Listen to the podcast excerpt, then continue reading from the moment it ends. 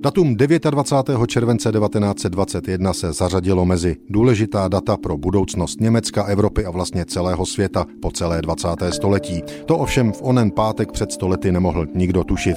Adolf Hitler se stal šéfem v té době nevýznamné německé politické strany se zkratkou NSDAP.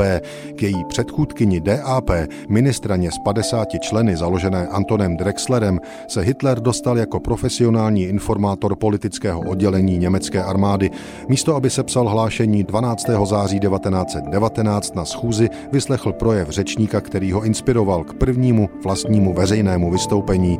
Ohnivý proslov publikum zaujal natolik, že Drexler Hitlerovi okamžitě nabídnul členství. Hitler souhlasil a během několika týdnů stranu změnil.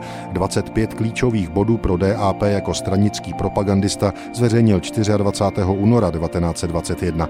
Antisemitismus, antikomunismus, obnovení Velkého Německa, silnou centrální vládu, odmítnutí mírové smlouvy z Versailles a tak dále. Rozjetý Hitler pak prosadil svůj návrh loga strany, teď už přejmenované na NSDAP hákový kříž svastiku.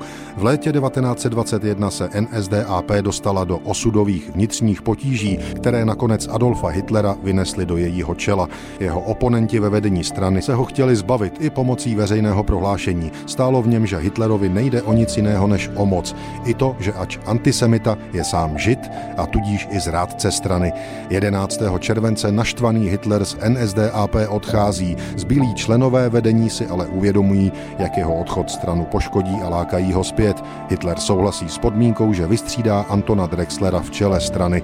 29. července 1921 se mu přání vyplnilo. Hitler Drexlera nahrazuje po volebním výsledku 533 ku jednomu hlasu.